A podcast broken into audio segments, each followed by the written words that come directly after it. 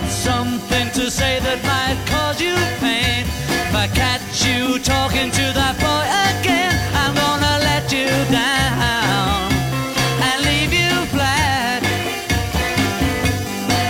Because I told you before, oh, you can't do that. Well, it's the second time I caught you talking to him. Do I have to tell you you down.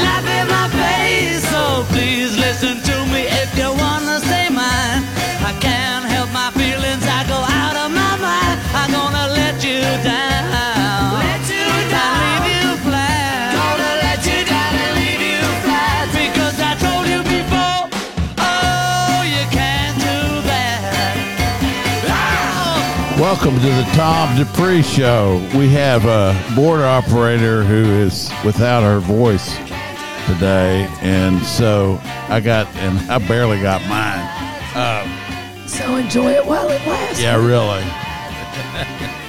anyway, we're, um, this is from the Hard Day's Night album.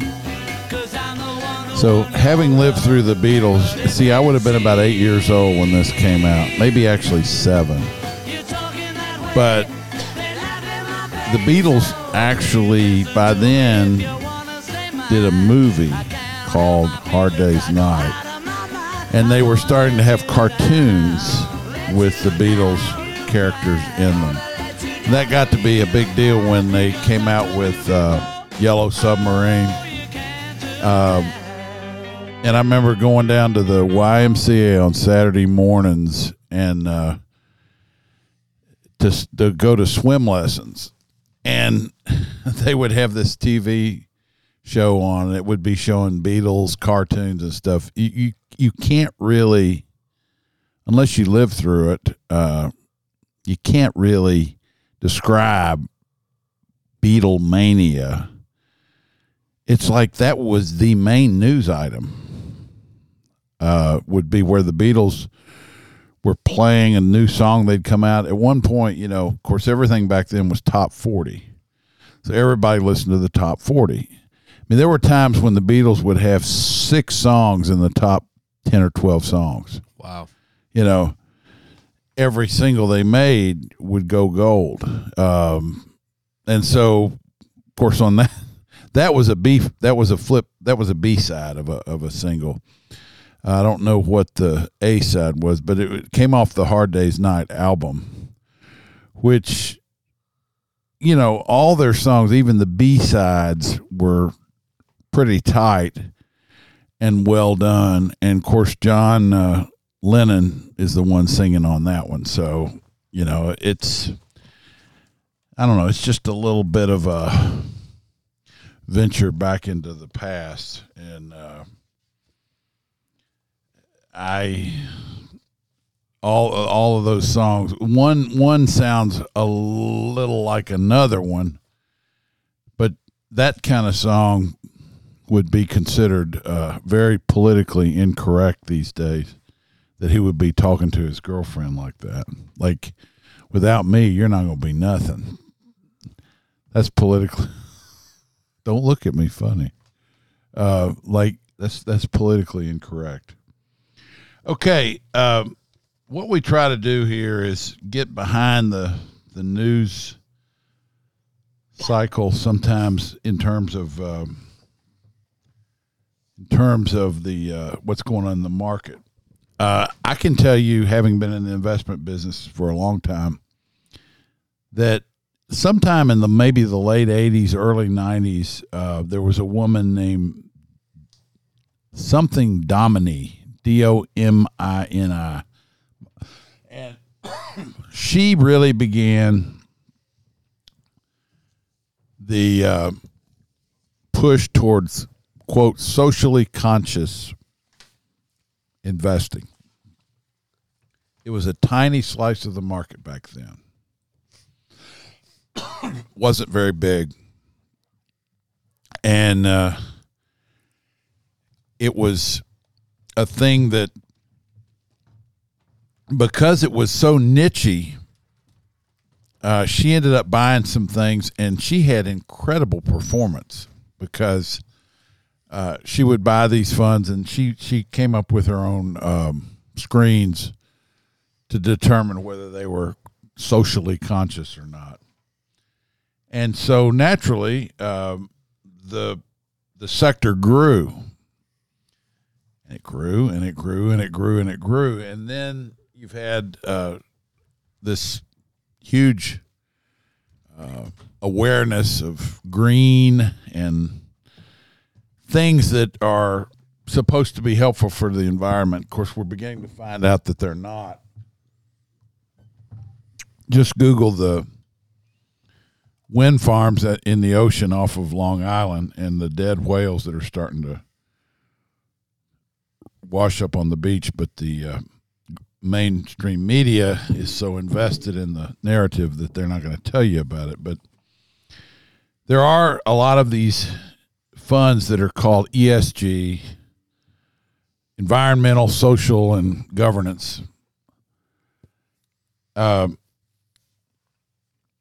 and now it has come to dominate the uh, the whole scenario and so since it's now the thing that everybody does it's no longer cheaper or quirkier or sort of out of the way you know the way you eliminate risk in this business is to buy things nobody else is chasing because then the price won't be too high.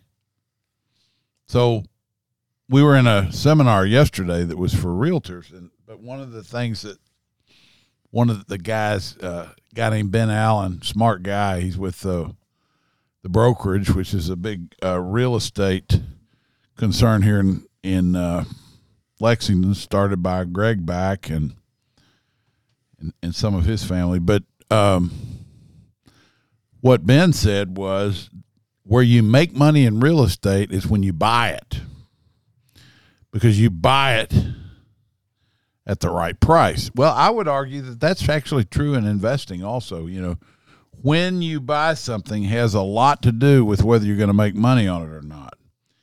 And if you're buying uh, one of these green funds that has stuff that's marked up in it and, and then they're charging you high management fees for making it green since it's kind of a specialty thing, you're already kind of under the bus from the get go. Right.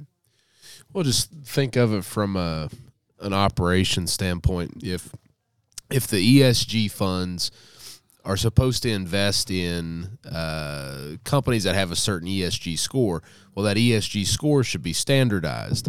And so, all this money, because there's been in the last five years, sixty-four point six billion dollars um, that's gone into ESG strategy funds. so if the ESG ranking is standardized, you have all this money that's coming in to buy a limited uh, number of stocks that, qual- that quote unquote qualify for this. Yeah. So, like you were saying, so if you have all this money chasing a limited number, then the price goes up. And to some degree, the degree, the qualification is subjective. That's right. It is.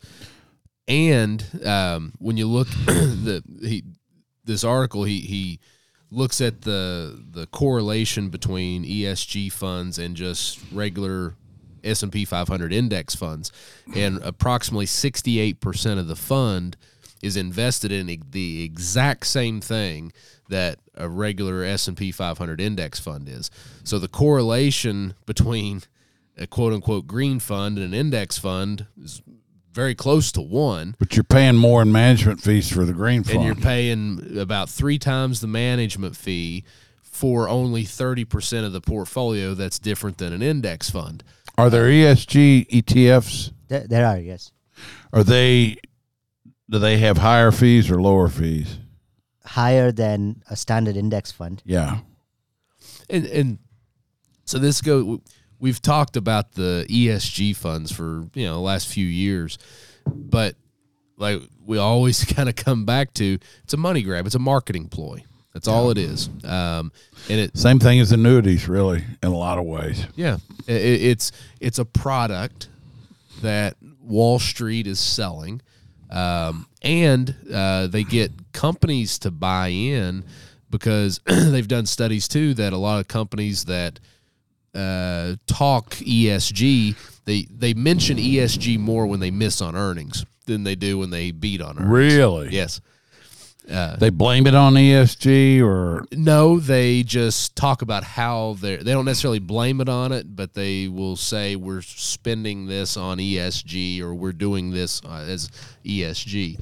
Uh, but kind of as like, don't be too angry with us because look at all the good stuff we're doing. exactly, and, and that just statistically they've they've done the studies and that that has been the case. They mention it more when they miss on earnings. Um, but you know the you look at the largest holdings in most of the ESG funds: Apple, Microsoft, Alphabet, United Health, J.P. Morgan Chase. Those are the same ones, the largest holdings in the S and P 500 index fund, Right. or just the index. Um, so it's a money grab. It's a marketing ploy. They wouldn't do that. They would and they did. They would and they did. Um, No, Mike. I disagree. but it's Not really. But part of the underperformance when you're comparing it to the S and P 500 is because of those extra fees. Obviously, um, you know they're Sure. owning the same thing. You have higher fees. Your return is going to be lower if you have essentially the same thing.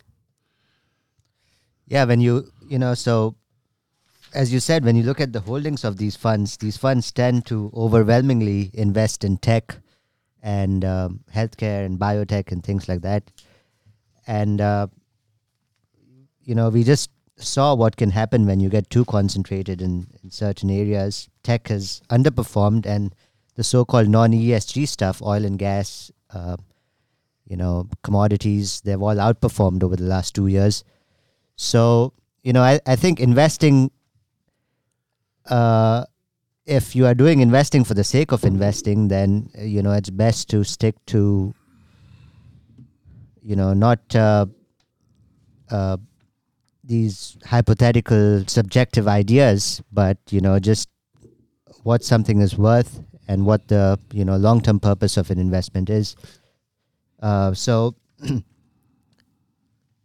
you know, again and again, we see the uh, these uh, uh, funds which are just pure uh, marketing, whereas uh, they they don't necessarily, you know, even beat indexes in the long run.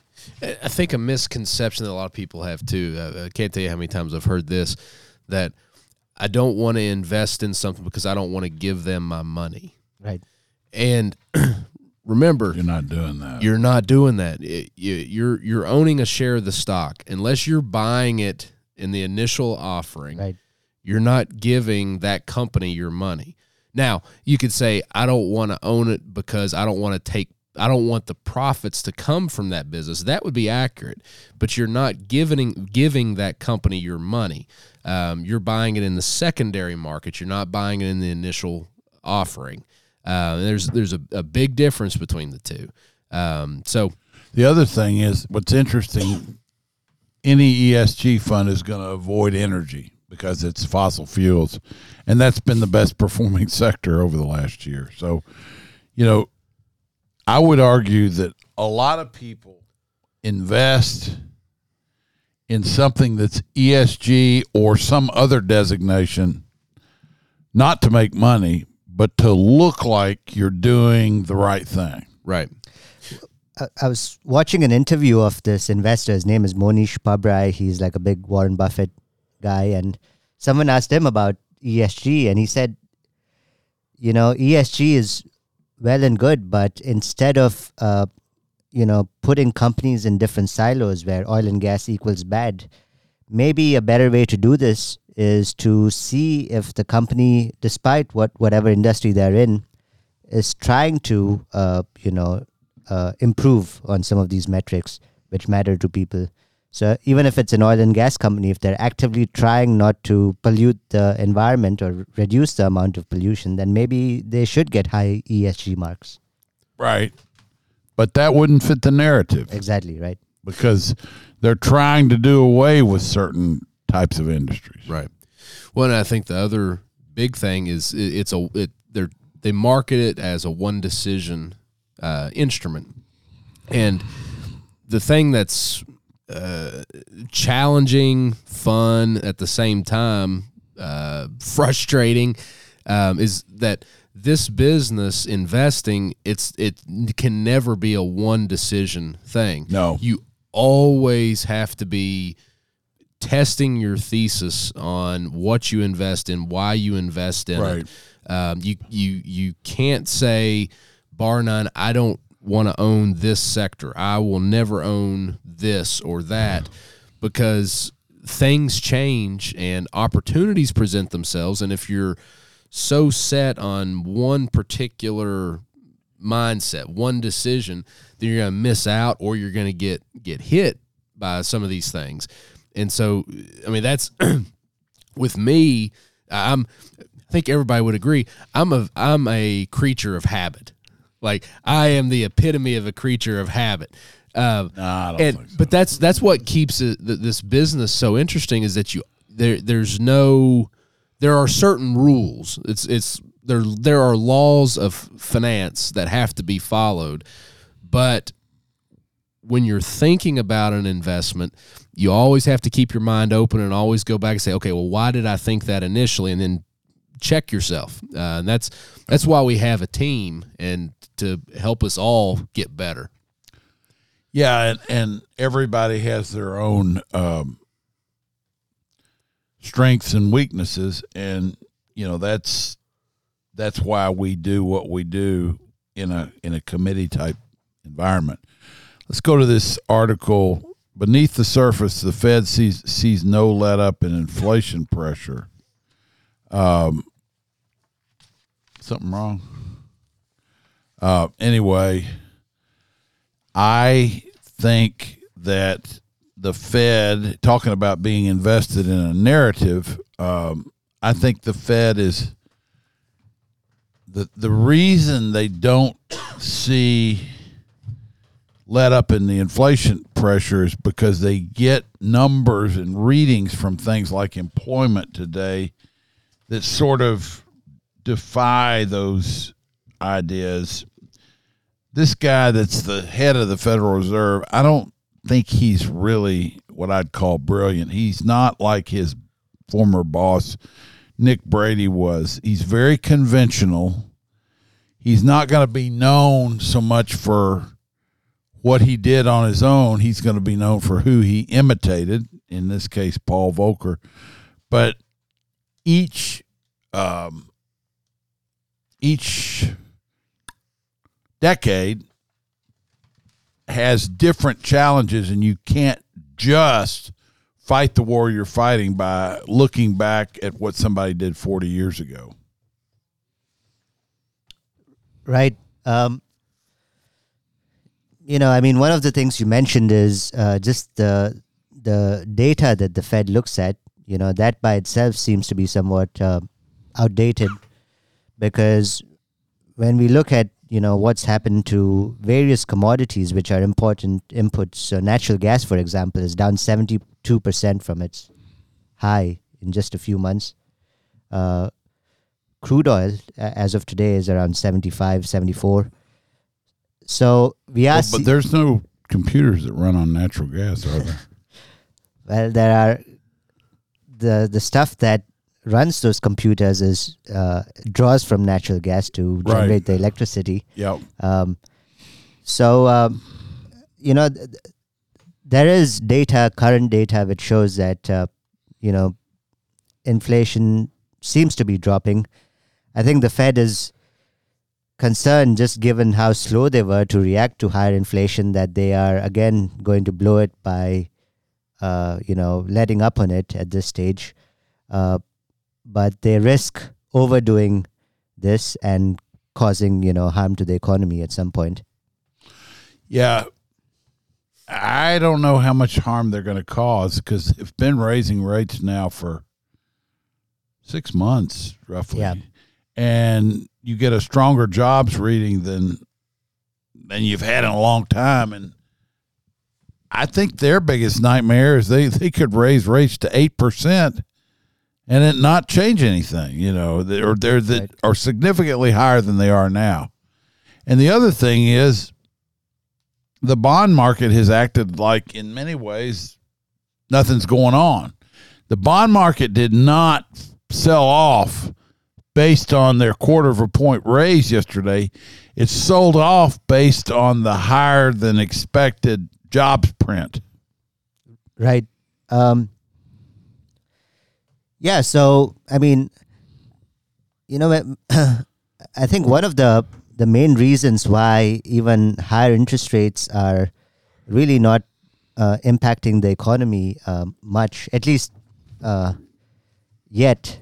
Uh, we know that there there could be some lag effects to what the Fed has done, so we'll know that in a few months. But I think the the economy is extremely extremely strong, uh, and one of the reasons is that we've just had a very very poor and slow growth decade.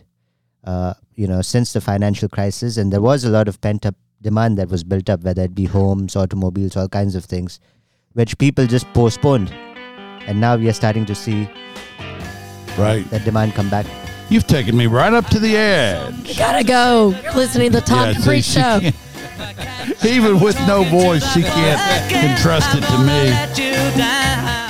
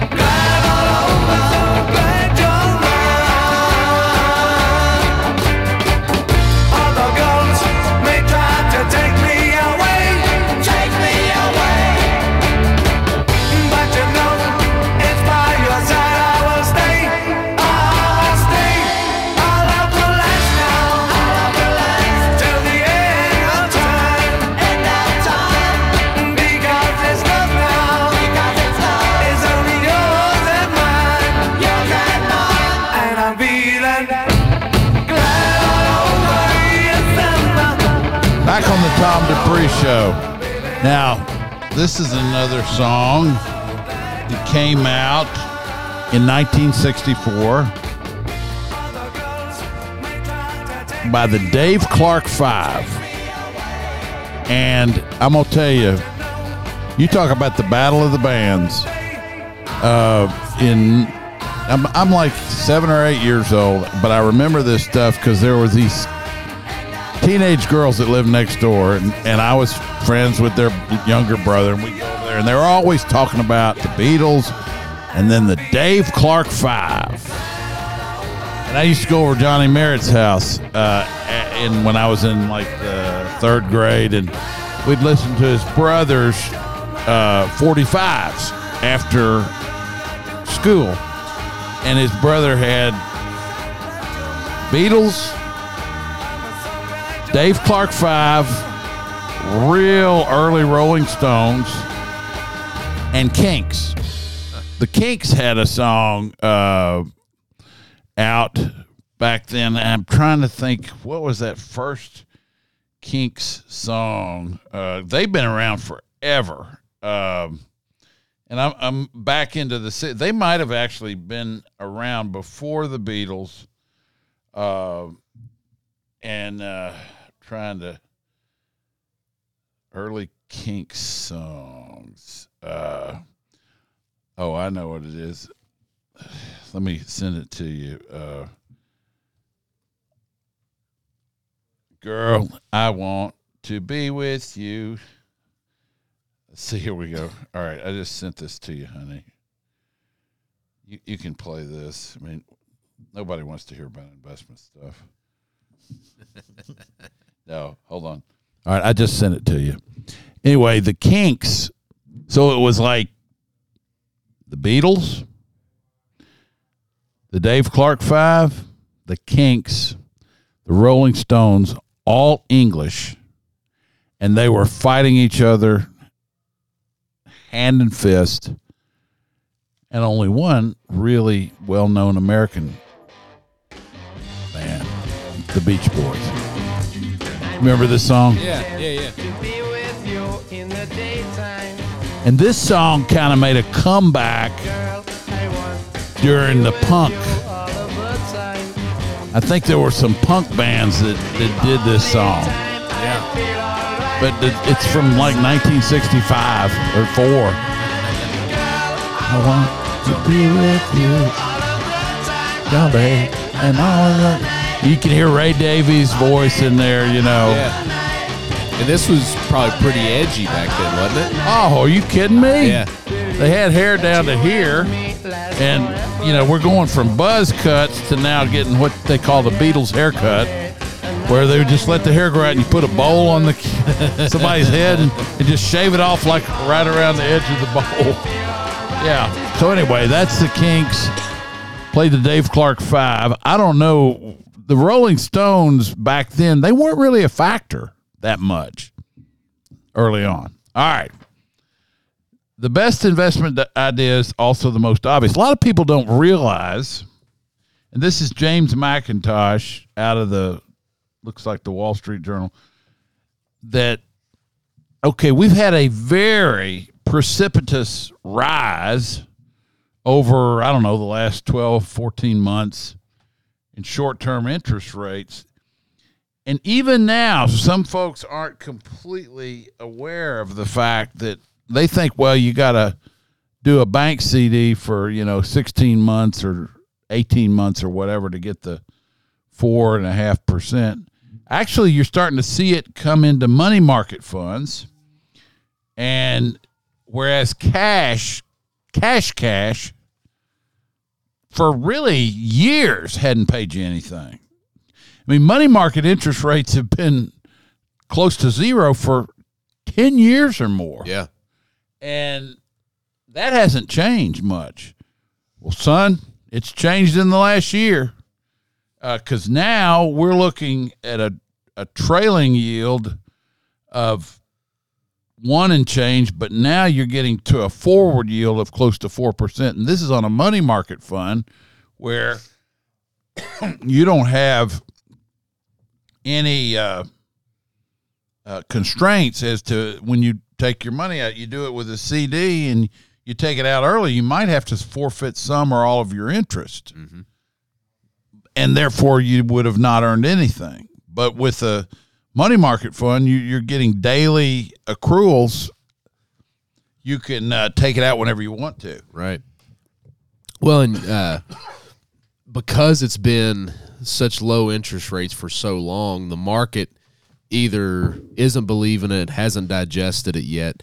You look at uh, Well, and it hasn't caught up into where people are seeing it on their statements, Right. That their money funds paying them four percent, and nobody's really advertising it. Only people advertising it are banks on CD rates. yeah, that's right. And but you look at uh, double A rated bonds like Apple and Berkshire bonds; those are yielding uh, on average uh, four point five four percent. For how long? Uh, these are. let's see. Uh, It doesn't say the the duration on those. But three three month three month yield. Uh, let's see. No, so okay. Federal T bills are five or four point five four, um, and basically the yields on the double A bonds are uh, almost right, on top right of on Treasury. top of it. So you're you're the market. The market does really stupid stuff sometimes. Well, you'd be much better off buying a treasury anyway if you were buying it in a taxable account because it's not. You don't pay state income tax on it. Right. But so the the market, let's say duration the same, you know, the market's looking at is thinking that interest rates are going to go down and so they're owning these. So the market the market doesn't believe that interest rates are going to stay where they are. And that's why you're seeing the longer term go down. Yeah, and and the the rally and but people uh, in tech and and in bonds to some degree, except today it's not doing it because the jobs report was a big print, and this is on Friday. We're recording this, but um, one thing we have seen is this tremendous snapback in tech. I'll give you one example. You have to really call Tesla a tech company. It's it's a car company, but it's really a tech company. Um, early January, it was trading for hundred and eight dollars a share. Right now, it's something over one ninety. So it's it's it's run up eighty two plus or minus points in about thirty three days, thirty four days. Um, that's that's one of the biggest jumps I've ever seen in a, in a big large cap company. But it's happened to many others. Facebook, also called Meta, has made a big move, huge move. Twenty plus percent yesterday. Yeah, Thursday. and and and, and so we've seen a big big move. Will tech pull back? So I I think when you put that the recent move in context, what we saw last year was just a relentless sell-off uh, in across the board in tech, large cap tech, small cap tech, and then towards the end of the year, uh, I think there was just this, you know, uh, uh, people were just trying to sell off whatever the tech they had. They kept waiting for a bounce, uh, with the intention of perhaps booking some losses so they could, you know, write off their taxes. Uh, and we really had this major, um, uh, deep, uh, oversold conditions where you know normally when a market is dropping you'll, you'll see a few days uh, of uh, the market drop or an individual stock drop and then you'll see a bounce back or a sideways move but in, in the month of december we just saw things selling off Right. and uh, you know when the tax loss selling season ended um, and uh, when the new year started I, I think when people no longer could sell stuff to uh, claim a tax loss um, we saw the snapback so so far even though the rally has been powerful the nasdaq uh, year to date is up 15% despite today's drop uh, you know the ARK uh, etf which is uh, mostly small small to mid cap type tech stocks, uh, high growth stocks. There are some large stocks in there too.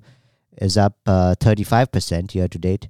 Uh, so we've seen, I guess you could call it some sort of a reversal to the mean, even though it's not, it's nowhere close to the mean despite the snapback that we've seen because ARK was down close to 80% from its peak at one point.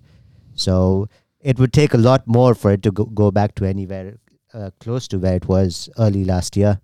Uh, same thing with Tesla. I think Tesla peaked. Um, I think it was close to 500 at some point, and then uh, we saw almost a I think it was closer to 400. 400. Yeah, so we saw a 70 plus percent drop, Right. uh, which means that yes, these reversals are powerful, uh, but uh, you know it, it depends on when you bought. If you never touched this any of these stocks last year, and if January one of this year was the first time you were buying them, then yes, you've you've seen a tremendous gain.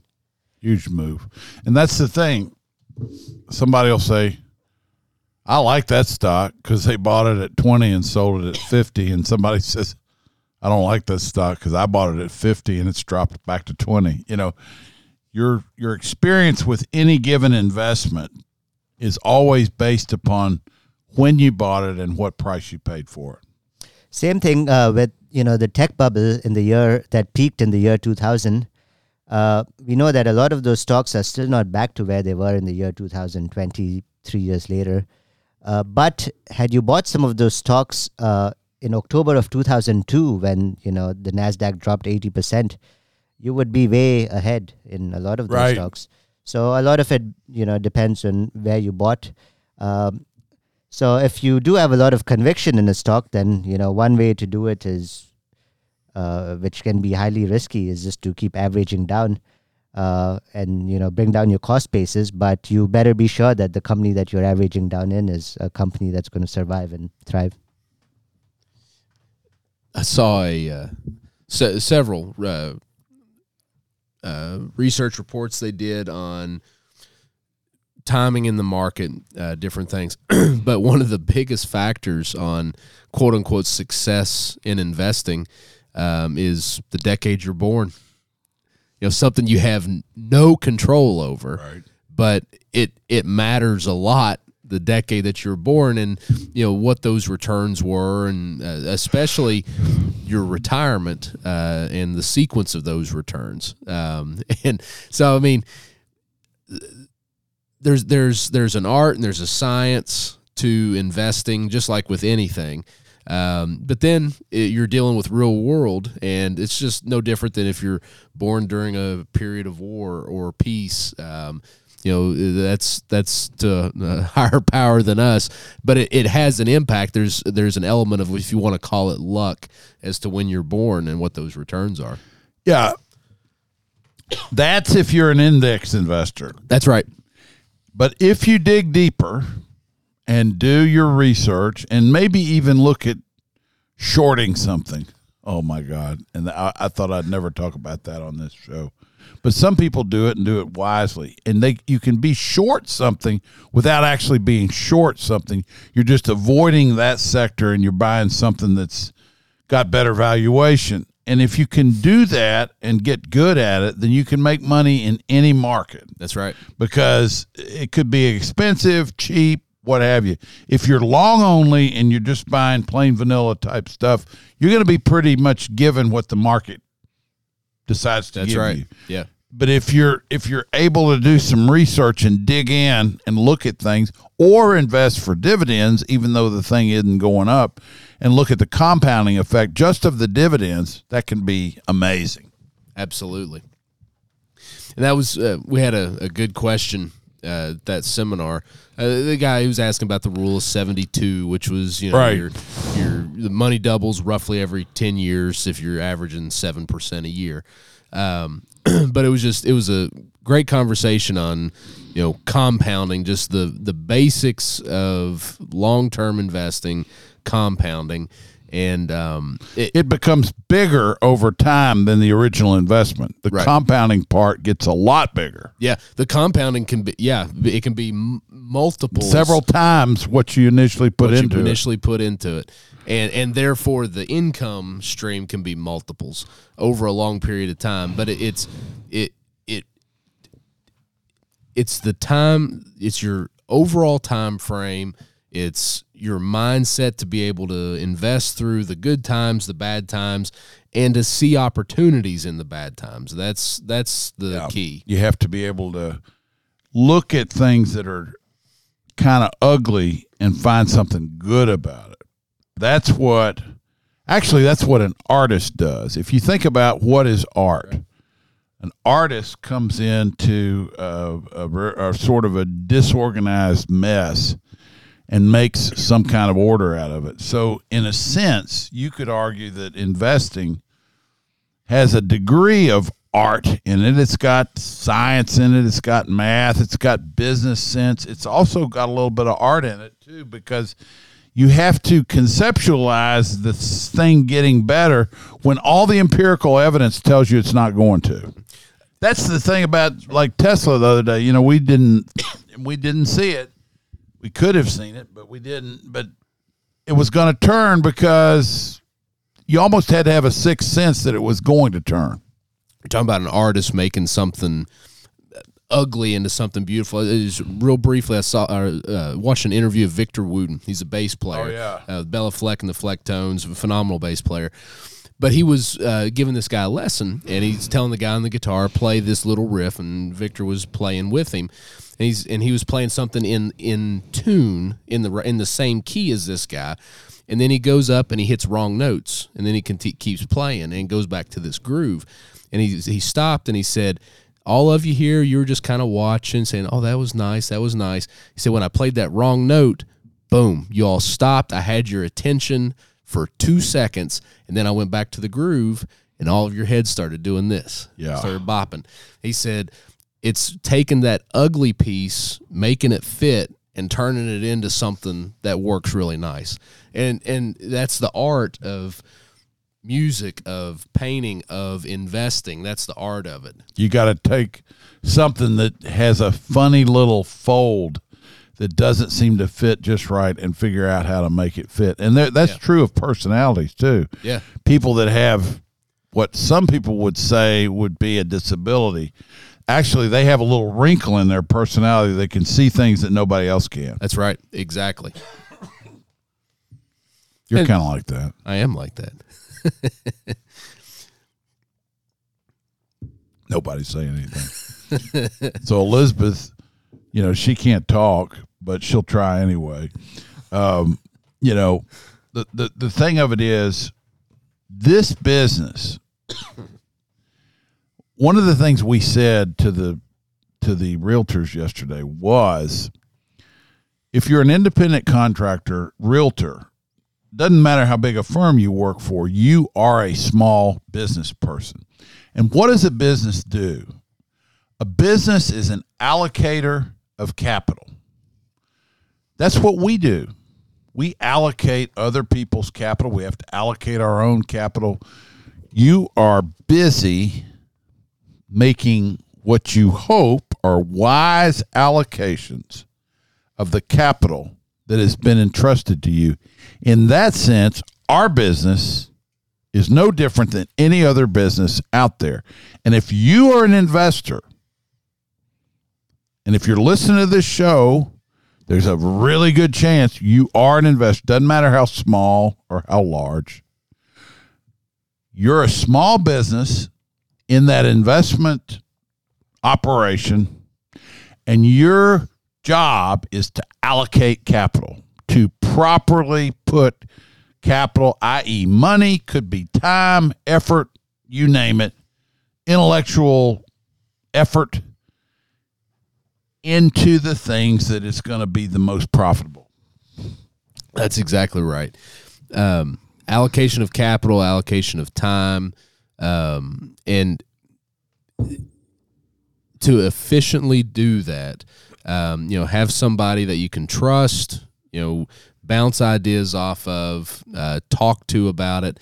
It's very hard to do, you know, to efficiently do things on your own. A group of people, if they're in a good place, will typically make better investment decisions Yeah. and allocation decisions than one person just banging it around in their head. That's right.